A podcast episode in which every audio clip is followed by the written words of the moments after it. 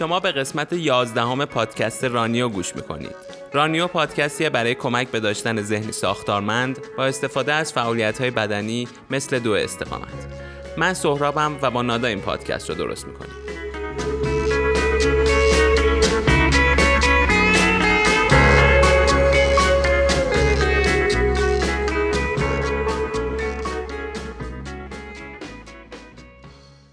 قسمت در مورد استقامت حرف می‌زنیم. اینکه چطور میشه استقامت بدن رو افزایش داد و ورزش های استقامت رو بهتر انجام داد. مطالبی که میگم بخشش از وبسایت Runner's World ه بخشش از منابع فیزیولوژی ورزشی و بخشش هم توی دورهای آموزشی آکادمی ملی المپیک و پاراولمپیک توسط استادای sport science یا علم ورزشی یاد گرفتم. اگر تازه می‌خواید ورزش رو شروع کنید یا اینکه ورزش می‌کنید و می‌خواید بهتر انجامش بدید یا اصلا می‌خواید بدونید بدن چطور وقتی ورزش می‌کنیم انرژی مورد نیاز خودش رو تعمین می‌کنه این قسمت برای شماست. برای ارتباط با من می‌تونید به صفحه اینستاگرام هم که سهرابوفسکی هستش رجوع کنید. S O H R A B O V S K Y. پادکست رانیو رو می‌تونید از طریق تمام اپلیکیشن های پادکست یا کانال تلگرام ما بشنوید. اگر با اپلیکیشن ها گوش کنید باعث خوشحال شدن ما میشید. چون که آمارمون اونجا میره بالا و خودتونم راحت ترید. لینک این قسمت رانیو تو سایت ناملیک هم می‌ذارم تو قسمت بیوی اینستاگرامم پس بریم و قسمت 11 رانیو با عنوان انرژی بدن و بالا بردن استقامت رو گوش کنید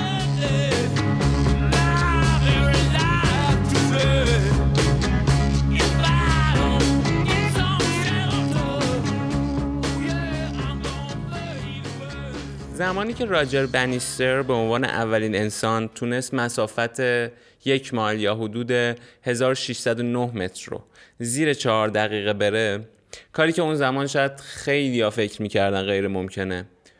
یا زمانی که رین هولت مسنر و پیتر هابلر برای اولین بار بدون ماسک اکسیژن اورشت رو فتح کردن که بازم کاری بود که همه اون رو دیوونگی محض می‌دونستن اون زمان. شاید بیشتر از هر زمان دیگه ای انسان ها متوجه شدن که خیلی از محدودیت ها ساخته ذهنن و توانایی سازگاری انسان خیلی بالاتر از چیزیه که تصور میشه. ولی ممکنه از این عبارت بیشتر محدودیت ها ساخته ذهن انسانن سوء برداشت بشه. طبعا این افرادی که گفتیم و تمام افرادی که بسیاری از محدودیت ها رو تونستن بشکنن مدت زیادی رو صرف آمادگی جسمی و روحی خودشون کردن. یعنی اینجوری نبوده که مثلا یه روز تصمیم بگیرن محدودیت های خودشون رو بشکنن و این اتفاق بیفته. قطعا پشتش سالها تلاش و انضباط برای بالا بردن آمادگی جسمی و روحیشون بوده. این استثنا هم نداره. یعنی کسی که از نظر ژنتیک هم خیلی خوب باشه اگر این ویژگی ها رو نداشته باشه یعنی همون انضباط و تلاش برای اینکه آمادگی جسمیشو ببره بالا زود کنار گذاشته میشه. ما شاید یکم همیشه نتیجه ها رو می‌بینیم و البته خیلی داستان ها هم در موردشون شنیدیم که فکر می‌کنیم این نتیجه ها ناگهانی هن. مثلا داستان معروف ارشمیدس که یه دفعه از وان هموم لخت میپره بیرون میگه یافتم یافتم یا داستان خوردن سیب تو سر نیوتون که باعث میشه به جاذبه پی ببره اما واقعیتش اینه که به جز سالهای سال مطالعه و تفکر در علوم مختلف مفهوم چگالی برای ارشمیدس یا جاذبه برای نیوتون چندین سال داشته توی ذهنشون پرورش داده می شده تو سرشون میچرخیده ولی هنوز در موردش به نتیجه نرسیده بودن. یا مثلا در مورد داروین میگن که روی نوتایی که پای کتاباش نوشته از روی اونا مشخصه که چندین سال داشته با مفاهیم مرتبط به تکامل سر و کله می‌زده. یعنی حالا نه دقیقا خود تکامل ولی چیزهایی که مرتبط با اون بوده که نهایتا برسونتش به اون رو داشته بهشون فکر می‌کرده. خب استقامت هم در واقع یه جور کشفه. مدت ها باید با بدن سر و کله زد. با اعضای مختلف شناختشون بهشون گوش کرد تا استقامت به دست بیاد. خب بعد نتیجهش چیه؟ بالا بردن استقامت بدنی می‌تونه یه دریچه جدیدی رو توی زندگی آدم باز کنه. دلیلش هم اینه که به دنبال خودش بسیاری از توانایی و عادتهای خوب رو میاره.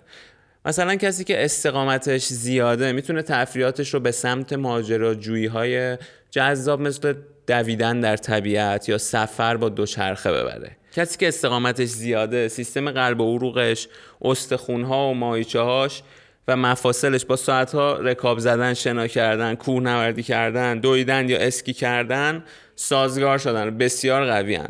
برای همین می‌تونن توی این موقعیت ها این آدما بمونن ساعت ها این چیزها رو تجربه کنن این آدما که استقامتشون زیاده به خاطر گردش خون بهتری که در اثر همون سیستم قلب و عروقی قویشون دارن بهتر فکر می‌کنن و تمرکز می‌کنن. خواب بهتری دارن. به خاطر ترشح هورمون رشد HGH جوانتر میمونن و کلی فواید دیگر می‌تونن ازش بهره بشن که اینها البته فواید مستقیمشه. مثلا تاثیرش روی عوض شدن سبک زندگی و بالا بردن کیفیتش به خاطر حالا همین عادت خوبی که به دست آوردن هم هستند که دیگه حالا مراحل بعدی فوایدش حساب میشه. اما استقامت به عنوان جنبه از آمادگی برای شکستن محدودیت ها چطوری به دست میاد؟ برای اینکه این سوال رو جواب بدیم شاید یکم لازمه ببینیم سیستم بدن ما در حین ورزش استقامتی چطور کار می‌کنه. ولی باز قبل از اون کلا میایم بگیم که انرژی بدن چجوری تعمین میشه. یعنی یه مقدمه ای از این که انرژی بدن چطوری تعمین میشه در موردش صحبت می‌کنیم بعد میریم سراغ استقامت که به نظر من لازم هم هست و خیلی هم بحث جالبیه. یعنی اگر بدونیدش خیلی فعالیتاتون جهت دهی پیدا می‌کنه. خب هر کدوم از سلولای بدن ما در واقع برای فعالیت احتیاج به انرژی دارن این که یه چیز بدیهیه. حالا این فعالیت می‌تونه انجام ورزش باشه نفس کشیدن باشه خوابیدن باشه یا هر چیز دیگه تمام این انرژی از شکستن مولکولی به نام ATP یا آدونوزین تریفوسفات در سلولا تأمین میشه. این ATP یه مقدار سایزش بزرگه برای همین هم ذخایرش محدوده. از طرف دیگه هم سریع مصرف میشه و به انرژی تبدیل میشه. برای همین هم بدن مدام باید این ATP مصرف شده رو جایگزین کنه. این جایگزینی ATP بنا به شدت فعالیت و زمانش به سه طریق انجام میشه. سیستم فسفاژن سیستم گلیکولیز بیهوازی و سیستم هوازی اینا این سه طریقی هن که این ATP رو در واقع سه تا سیستم هن که این ATP رو فراهم می‌کنن. حالا خیلی نمی‌خوایم وارد هر سه بشیم و یکم به کلیات هر کدوم اشاره می‌کنیم. سیستم فسفاژن سیستمیه که بدن ما برای تامین انرژی فعالیت های استفاده می‌کنه. که با شدت خیلی زیاد و در زمان خیلی کوتاه انجام میشن. در واقع وقتی ما می‌خوایم به صورت آنی حرکتی رو با تمام قدرت انجام بدیم از این سیستم بدنمون استفاده می‌کنه. مثل ورزش هایی که حرکت های انفجاری دارن پرتاب نیزه دو صد متر وزن برداری اینا منبع عمده انرژی ورزشکار از طریق همین سیستم فسفاژن تامین میشه. بعد از انجام فعالیتی هم که از این سیستم استفاده می‌کنه بیشتر از سه دقیقه زمان استراحت لازمه تا دوباره این ATP جایگزین بشه توسط این سیستم. یعنی دوباره بتونه این سیستم کار بکنه. در واقع بتونیم به طور آنی دوباره از ماکسیموم قدرتمون استفاده کنیم. تو این زمان استراحت هم حالا میشه نشست و کاملا یعنی استراحت دیگه به صورت کامل انجام بشه. ورزشکارایی مثل اوسین بولت دوند 100 متر که احتمالا می‌دونید دیگه رکورد جهان الان دستشه یا حسین رضازاده خودمون سیستم فسفاژنشون بسیار قوی بوده. خب سیستم گلیکولیز بی هوازی که سیستم بعدیه از کربوهیدرات برای تامین ATP سلولا استفاده می‌کنه. به این صورت که کربوهیدرات به سرعت به ماده به نام گلوکوز تبدیل میشه و وارد جریان خون میشه. این گلوکوز هم در کبد و ماهیچه ها به صورت گلیکوژن ذخیره میشن. احتمالا شنیدین دیگه مخصوصا بدنسازا خیلی استفاده می‌کنن ذخایر گلیکوژن و اینا باید پر باشه و این صحبت ها معمولا فعالیت هایی که بین سی ثانیه تا دو دقیقه با شدت بالا طول می‌کشن بدن رو به سمت استفاده از این سیستم می‌برن. برای همینم برای ورزش های مثل اون بدنسازی که گفتم توصیه می‌کنن که مثلا یک ساعت قبلش اسنک چیزی طرف بخوره تا ذخایر گلیکوژنش پر باشه. خب وقتی که بدن داره از این سیستم برای تامین سوختش استفاده می‌کنه یون هیدروژن و مولکولی به نام لاکتات در جریان خون تولید میشن اون یون هیدروژنی که در جریان خون قرار داره باعث اسیدی شدن خون میشه. اینجاش مهمه ها. که نتیجهشون احساس کوفتگی خوشاینده که بعد از اینجور فعالیت ها بهمون دست میده. البته می‌دونیم دیگه اگر زیاد خونمون اسیدی بشه همین اینجاش که گفتم مهمه اینجاشه. دیگه نمی‌تونیم به فعالیت ادامه بدیم و متوقف میشیم. حالا چرا مهمه اینو بعدا میگم. ولی اینجاشو حواستون باشه. از مثال دیگه برای استفاده از این سیستم گلیکولیز بی هوازی میشه مثلا به فوروارد تو فوتبال اشاره کرد. اون کسی که پست فوروارد داره. مثلا مثل لویس سوارز و کریم بنزما و یا مثلا کریستیان رونالدو یا وقتایی. اینا دیدید دیگه. معمولا مثلا اون جلو وای میستن. منتظرن که یه موقعیتی پیش بیاد. بعد یه دفعه استارت سری می‌زنن و به سمت دروازه و گل بزنن و اینا. یعنی یه مدت درگیر این پروسه حمله کردن میشن. ولی بینش فواصل بینش می‌بینید که فعالیت خاصی ندارن. هی حالت جاگینگ یا نرم دوی مثلا دارن این ور خب این به خاطر اینه که تو استارت زدن سریعشون از این سیستم میان استفاده می‌کنن. بعدش نیاز دارن با اون نرم دوی کردن و اون حالا می‌بینید راه رفتن و اینا بدنشون ریکاوری کنن. و به اصطلاح لاکتیکی نشه بدنشون. تا اون حدی البته که از حرکت بمونه چون اسید لاکتیک ترشح میشه بعد در اثر اون فعالیت نرمی که انجام میدن ریکاوری میشه. مصرف میشه در واقع تو بدن سریعتر. خب سیستم بعدی هم که سیستم حوازیه که بدن ما برای فعالیت هایی که بیشتر از دو دقیقه طول می‌کشن میره به سمتش. یعنی سیستمیه که می‌تونه برای زمان زیادی انرژی بدن رو تأمین کنه ولی کنتر از دو تا سیستم بالا عمل می‌کنه. این سیستم یه جورایی انگار به ماهیچه میگه من به تو ATP لازم برای حرکتت رو هر چقدر که لازم داری میدم ولی باید براش صبر کنی. اینجا اکسیژنه که ATP ماهیچه ها رو تأمین می‌کنه. ورزش استقامتی مثل دویدن یا دوچرخه سواری جاده تو این سیستم قرار می‌گیرن.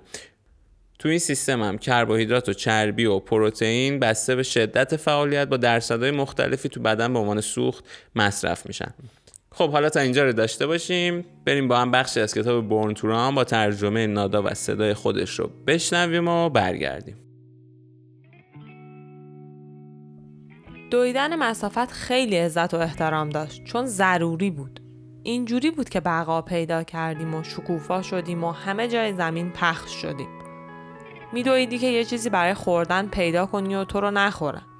میدویدی که یه جفت پیدا کنی و تحت تاثیرش قرار بدی و با هم میدویدین که یه زندگی جدید رو شروع کنید.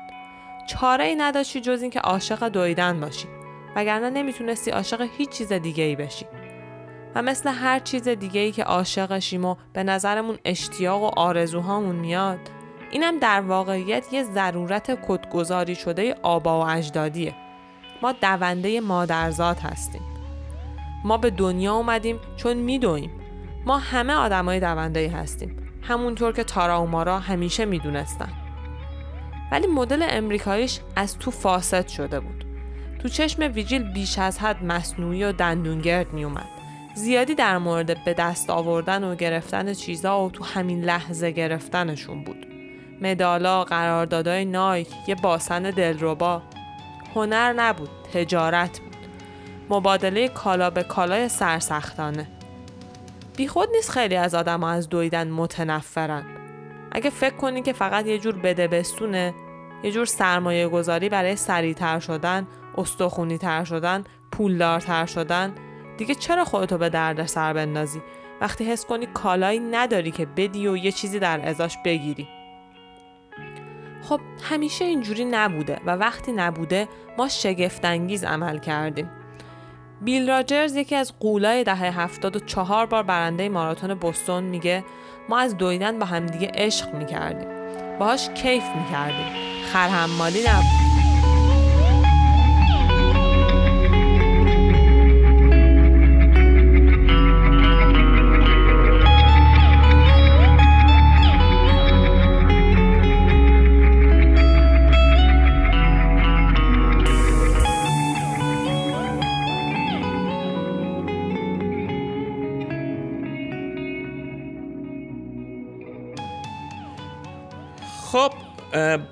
برگردیم به بحث خودمون.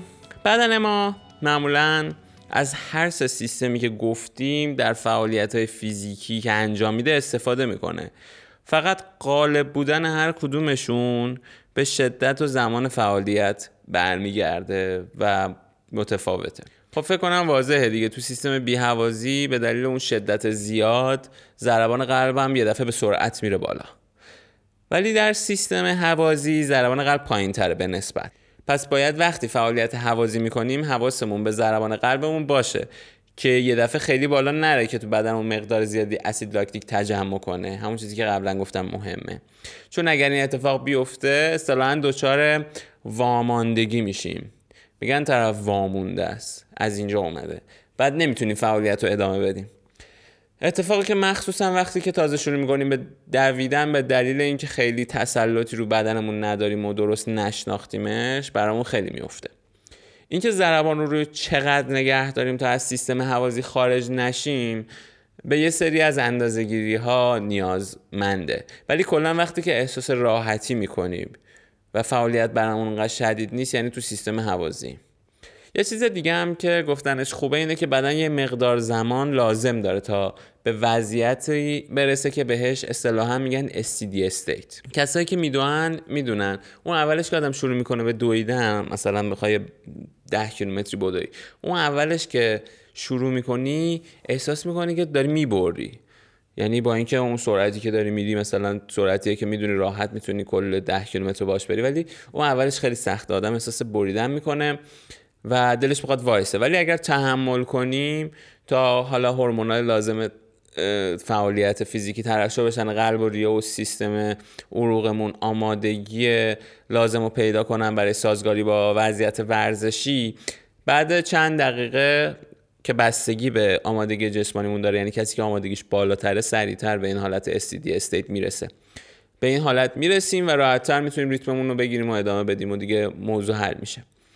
خب وقتی فعالیت های استقامتی مثل دویدن مسافت های طولانی یا دوچرخه سواری جاده انجام میدیم ذخایر گلیکوژنمون حجمش افزایش پیدا می‌کنه.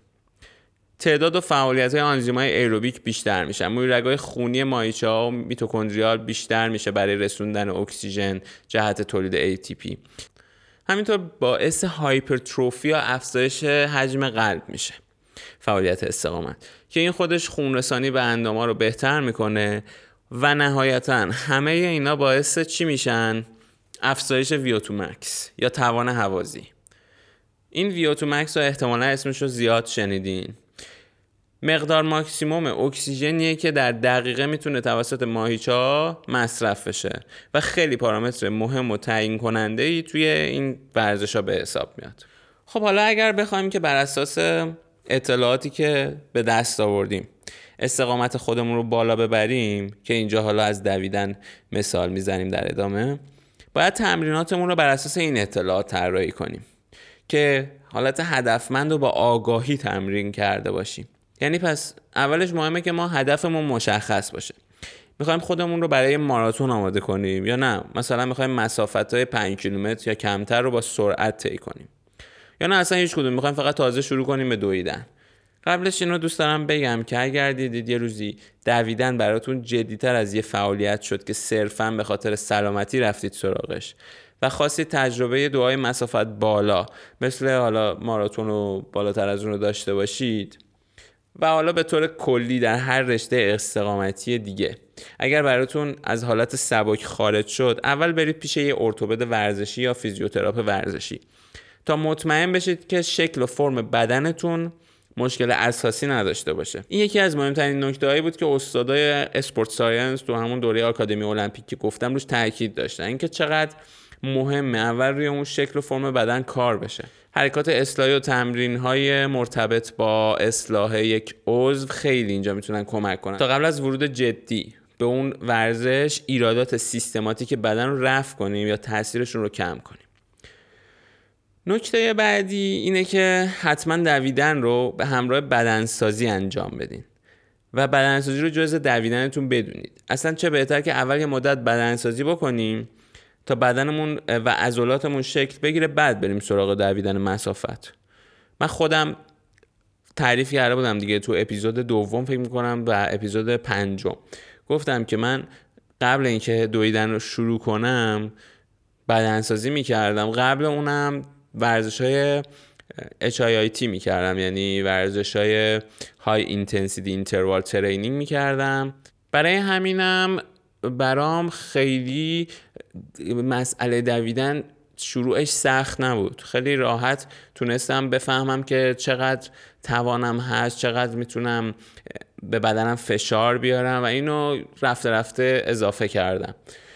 پس این خیلی مهمه که یه بدنسازی یه پیش درآمدی یعنی وجود داشته باشه. یه پیش نیازهایی انگار وجود داره قبل اینکه وارد دویدن بشیم. دویدن رو یه ورزش ابتدای امر ندونیم. یه چیز پیشرفته تره واقعا. چون اگر حواسمون نباشه آسیب می‌بینیم.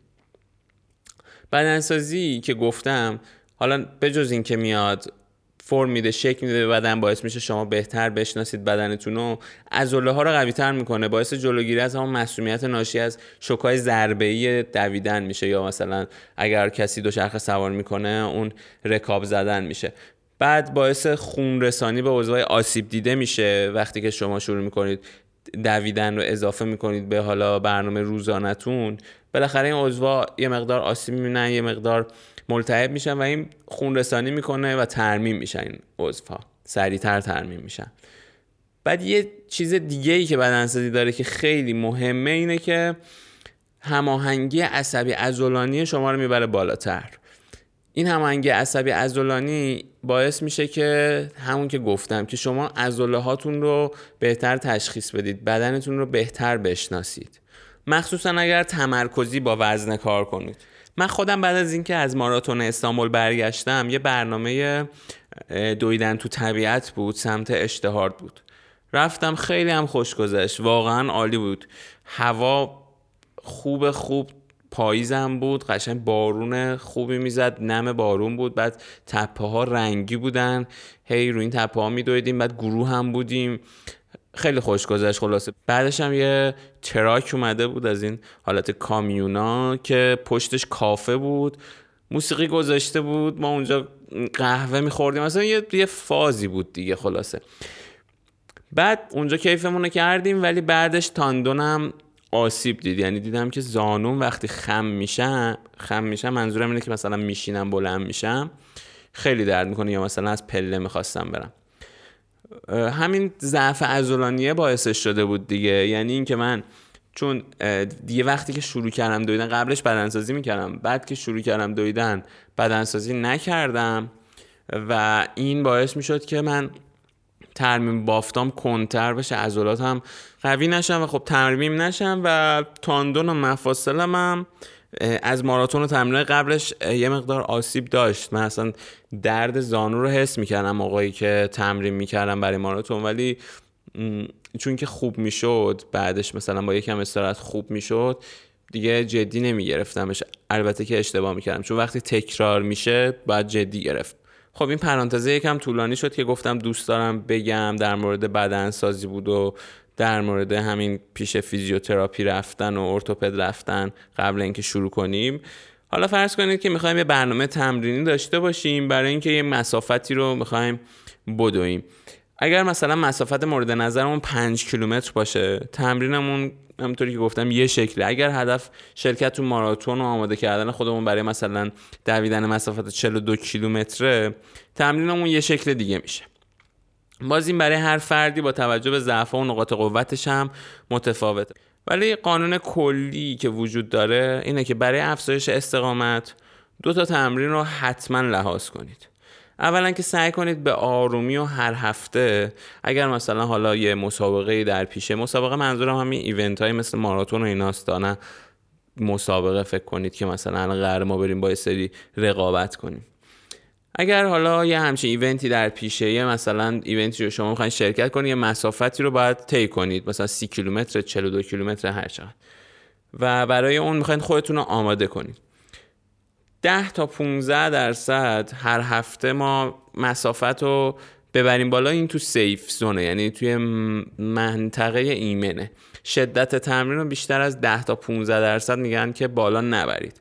پس مثلا اگر این هفته 5 کیلومتر دویدین هفته بعد مثلا یه دفعه 10 کیلومتر نرید. ده درصدش دیگه حالا مثلا 500 متر برای 5 کیلومتر حساب میشه. مثلا 5 نیم کیلومتر 6 کیلومتر اینا. و خیلی اینو یه دفعه اضافه نکنیم.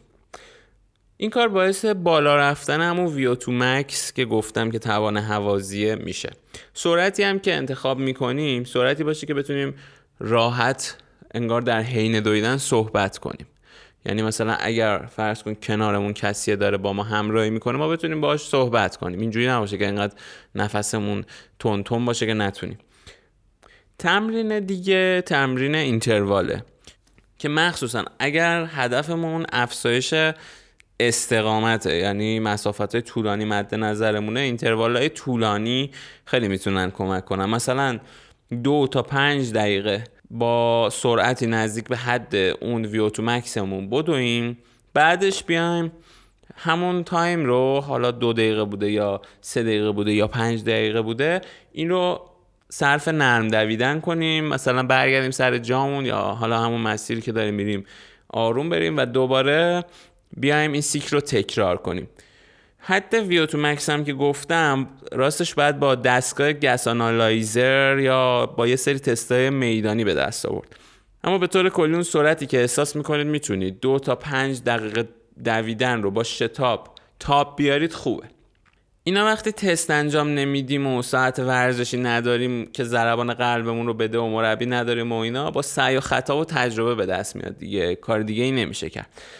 یعنی تو این حالت باید یکم صبر داشته باشیم تا بدنمون رو بهتر بشناسیم و عجله نکنیم. به جز اینم من خیلی ها رو متاسفانه می‌بینم که از آدم های دور برم. تمرینایی می‌کنن که فکر می‌کنن براشون خوبه فشارم میارن منظمم هستن. ولی باعث بهتر شدنشون نمیشه یا اگر میشه این زمان زیادی می‌بره. یعنی چون که هدفمند نیست اون اصولی که الان گفتم رو توش لحاظ نمی‌کنن این بیشتر از اون چیزی که باید زمان می‌بره و اون نتیجه لازم رو نداره. برای همین خیلی دیر تو اون مسیری که تو ذهنشونه قرار می‌گیرن. یه سریشون ممکن اصلا خسته بشن و پیشرفتشون کند باشه. خلاصه دونستن این چیزا کمک می‌کنه آدم آگاهانه تر تمرین کنه. خب حالا همه اینا رو گفتیم. یه چیزی رو می‌خوام خطاب به اونایی بگم که تازه می‌خوان فعالیت رو شروع کنن فعالیت استقامتی رو. دویدن استقامت یا اصلا کلا فعالیت استقامتی صبر و حوصله می‌خواد. پیشنهاد من اینه که قبل اینکه تمرین های اینتروال هم برید مدت ها برای خودتون بدون فکر کردن به سرعت و مقایسه کردن خودتون با دیگران بدوید و لذتش رو ببرید. مدت ها که میگم نه اینکه منظورم تو یه پارت ها یعنی مثلا بری یه دفعه پنج ساعت بری بدوی نه. منظورم اینه که مثلا یک ماه دو ماه اینا حالا به فواصل. برید و کیف کنید دیگه. نه تو بند این باشید که الان فشار بیارم خودم رو برسونم به فلان کس به فلان مسافت چون که اون داره اینقدر میره این داره اونقدر میره. نه واقعا فقط کیفش به همینه که اصلا رها کنید خودتون بعد خودتون رو میگم دیگه با هیچ کی مقایسه نکنید. توی اپیزود نهم اگر اشتباه نکنم نادام می‌گفت که هیچ وقت فصل اول خودت رو با فصل بیستم کس دیگه مقایسه نکن.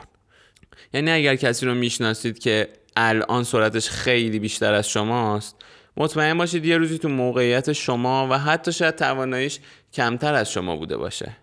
این زمان گذشته تا به دست اومده. پس خودتون رو با خودتون مقایسه کنید و هدفتون رو بدونید. ماراتون خیلی بیشتر از این که ورزش قهرمانی باشه ورزش همگانیه برای سلامت و سبک زندگیه. پس لازم نیست که به نظر من جوری تمرین کنیم که انگار سال دیگه قراره تو المپیک شرکت کنیم. به کار زندگیمون برسیم سعی کنیم یه جای مناسب نزدیک خونهمون پیدا کنیم و هر از گاهی توش بدویم. این نزدیک بودن خیلی مهمه. وقتی که قرار دویدن جزئی از زندگیمون باشه. یعنی مثلا آدم میره نگاه می‌کنه مثلا بله مثلا کیپچوگی الان روزی طرف میره مثلا تمریناشو می‌بینه روزی مثلا پنج ساعت داره تمرین می‌کنه. بعد میگه خب منم اگر بخوام موفق بشم تو دویدن بخوام مثلا دویدنم خوب باشه باید همین کارو بکنم. دیگه نه اون شغلشه اون تمام زندگیش اونه. ما اکثرمون خیلی همون کارهای دیگه هم داریم و این رو به عنوان یک چیزی که باعث میشه زندگیمون یه رنگ و بوی پیدا کنه استرسمون کمتر بشه یه فعالیت فیزیکی انجام بدیم سالمتر باشیم و تفریحاتمون ارتقا پیدا کنه داریم انجام میدیم. پس این باید تو ذهنمون باشه. پس برای پیدا کردن جایی که نزدیک خونتونه که بتونید توش یه تایمی رو ورزش کنید بدوید حالا هر کاری که می‌خواید بکنید وقت صرف کنید. برای طراحی این تمرین کردن و اینا وقت صرف کنید. هی به این فکر نکنید که نه من برم برم تمرین کنم زودتر. نه اصلا هیچی نمیشه. تو یه هفته هم نری تمرین کنی بشینی فقط برنامه مثلا چهار هفته تو سعی کنی برنامه ریزی کنی خیلی جلوتری. چون دیگه این برنامه ریزی کردن و اوایل یکم سخته. بعد دیگه دستت میاد. بعد می‌فهمی که کدوم برنامه رو بدنت جواب میده و می‌تونی خودت برای خودت دیگه هی برنامه بنویسی دیگه. و وقتی برنامه داشته باشی یه چیزی رو نوشته باشی که باز حالا نادا در موردش تو اپیزودهای قبلی گفته بود خیلی خیلی کمک می‌کنه که تو اون راه بمونی. بعد پیدا کردن ساعتهای مناسب و روزهای مناسب و اینا برای همه اینا واقعا باید وقت صرف کرد بهش فکر کرد تا بشه یه چیزی رو به صورت روتین انجام داد. و در کل هم یادمون نره که ایدئالگرا هم نباشیم دیگه.